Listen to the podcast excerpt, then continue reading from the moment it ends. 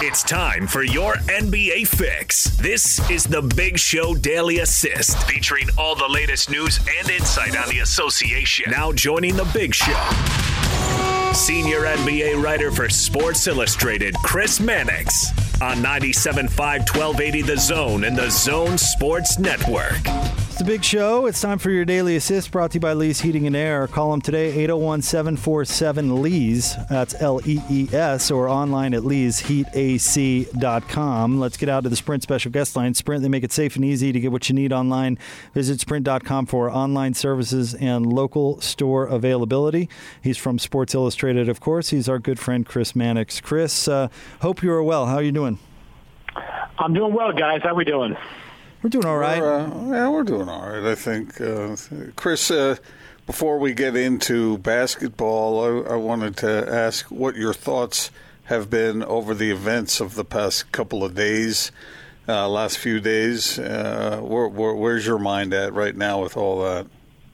You know, it it shifts from one feeling very quickly to another, to from the horror of what you saw on that tape, and it's it's one of those videos you really can only watch once, if at all. Um, I, I have not gone back and you know even attempted to see it again. The horror of that, and you know, it then translates to anger when you see all these videos of people with no cause and no purpose, whose only objective it is is to go out there and cause mayhem and loot and riot. Who have nothing to do, who do not, who certainly do not feel the pain of the community that that feels it right now, um, who, in my opinion, are just you know uh, just anarchists basically, who are truly cowards, who you know mask their face not because they want to protect themselves from coronavirus, but because they don't want to get caught on camera, you know, robbing people and stealing from people and doing things like that, and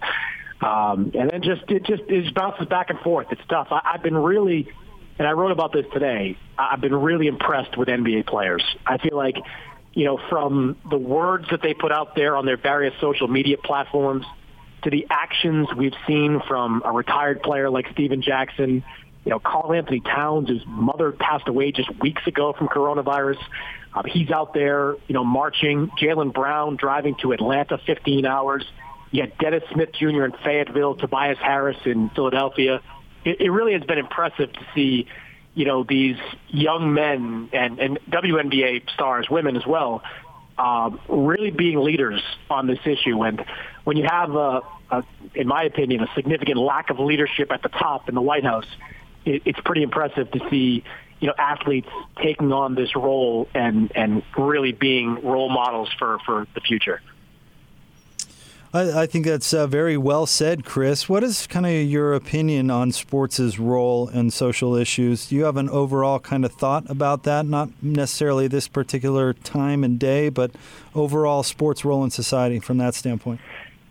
You know, I don't differentiate sports roles from, you know, the role of people like you and me and everybody else out there. I mean, I you know, look, I, I try to do as many charitable things as I can. I try to contribute to as many things I can. But I think more than anything, it's about, you know, just being better and, and, you know, being a good person on a daily basis. And, and I apply that to sports where you want to see the NBA and the NFL and Major League Baseball, you know, be good people and, and, and have good policies in, in practice. And, the players in those leagues do what NBA players doing, NFL players uh, are doing. Just just continue to to be the best person and best you know organization or league that you can possibly be, and that, that that's how it's going to get better. I mean, that's that's really the only way. Fundamentally, that's really the only way if we individually take it upon ourselves to be better. And you know, when, when that happens, um, it'll be a much different country. Until that happens, you know, unfortunately, you know, you'd like to think this was the last incident with George Floyd, but we thought, you know, Ahmaud Arbery was the last. We thought Eric Garner might have been the last. It just, unfortunately, it just keeps happening, and, and, and that's kind of sad. So, all of that being said, now, Chris, uh, what what do you think that Adam Silver is thinking right about now? About as he's moving this forward, and do you agree with what Jake said? And uh, you probably didn't hear it, but Jake was talking about well, Adam Silver probably knows what he what and what isn't going to be acceptable to those who will be voting on this moving forward. And if he has sort of gone through and and, and, and, and taken a poll of, of what is acceptable to uh, various owners around the league and those who represent those owners, what do you think is going to be put forth as acceptable to them uh, moving forward when this vote is, is made? You're speaking of like on, on social issues?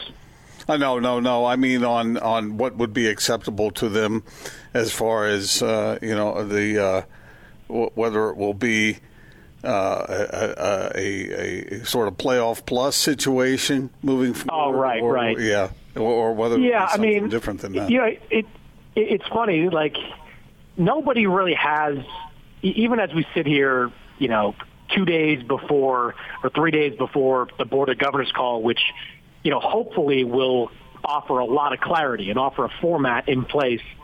There really isn't a lot of clarity right now. I mean, you know, Adam Silver has said to to general managers and and governors, you know, give me your best ideas. That that's been his message, and you know they've done that. And there certainly is a a difference of opinion on you know what is the best way to move forward. The, the one thing I'm pretty sure of though is that even if there's disagreement on what Adam Silver decides on, teams are going to go along with it. I mean, they understand. They were going to go along with it well before you know everything kind of broke out um, with what happened in Minnesota. But they they're definitely going to go along with with everything that Adam Silver, um, anything Adam Silver decides and the league decides to to go for. So if that means the Cleveland Cavaliers come back for a three week training camp to play five games that's how it's going to be. If it means that you know the three teams in the West don't get a fair shake at making the final playoff, getting the final playoff spot, that's kind of the way it's going to be. But I, I wish I had a, a clear answer of what they're going to do. I mean, I, I I don't believe it's going to be all 16 teams. I, I think it's going to be more than that. I don't know how many more than that, um, but I think you're going to have some kind of, of playoff plus that lands the number of teams somewhere between the 16 of the postseason and the 30 overall. Chris Mannix with us from Sports Illustrated 97.5 and 1280 The Zone. And uh, Chris, I, am sure I've asked you about this uh, uh, throughout this situation, but we're seeing Major League Soccer now have an issue between their players and owners. They could be headed for a lockout. Major League Baseball is having issues with their labor relations as well. I know there are different reasons in different leagues, but the NBA still seems to be on the same page. Do you expect that to continue? I do, at least for the short term, because you know, it, it's because of the the amount of time left in the season. It, it's you know, it, it's not going to be you're not going to have some kind of fundamental difference on on how you pay players. I mean, they've already figured out a structure of garnishing players' salaries until they figure all this out. It'll be, I believe, 25% today, another 25% uh, on June 15th, and you know, depending on how many games that they ultimately wind up playing, there's a way for the players to get that money back. So you know, for the rest of this season, however long this season lasts, it won't be an issue. But I think I've said this to you guys before. You know, if you get into next season and you're into October, November, and there's no, you know, it still looks like there's not going to be crowds in the stands, or it looks like at most you're going to have 25, 50 percent capacity, which I think is is definitely possible. Um, then it could be problematic. I mean, look, NBA owners are not going to hemorrhage cash. I mean, they're not just going to pay out players um, you know, at a prorated rate their salary based on games or anything like that. They're going to demand that the players feel their pain on this one. And, uh, you know, I'd like to sit here and say that Silver's relationship with Michelle Roberts, his relationship with Chris Paul, make that those negotiations that much easier, and, and they do. But ultimately, it comes down to money. And you know, if, if owners say this is our line in the sand, we're not going to cross it, and players say this is our line in the sand, we're not going to cross it, well, I've covered enough, you know, bad collective bargaining agreement negotiations to know that it could get ugly very fast, and we could be headed towards, you know, some kind of impasse uh, between the two sides. So it's good that there's some time here. Like baseball's trying to do this in real time as they get their season off the ground. The NBA is going to have a matter of months, you know, five six months to to work on this, but. You know, when it comes to money, you know, it's it's, some, it's it's very tough to believe everybody's going to be on the same page. So, what's your best guess about what it will be as it pertains to the NBA, Chris? What do you, I mean, what do you think is most likely?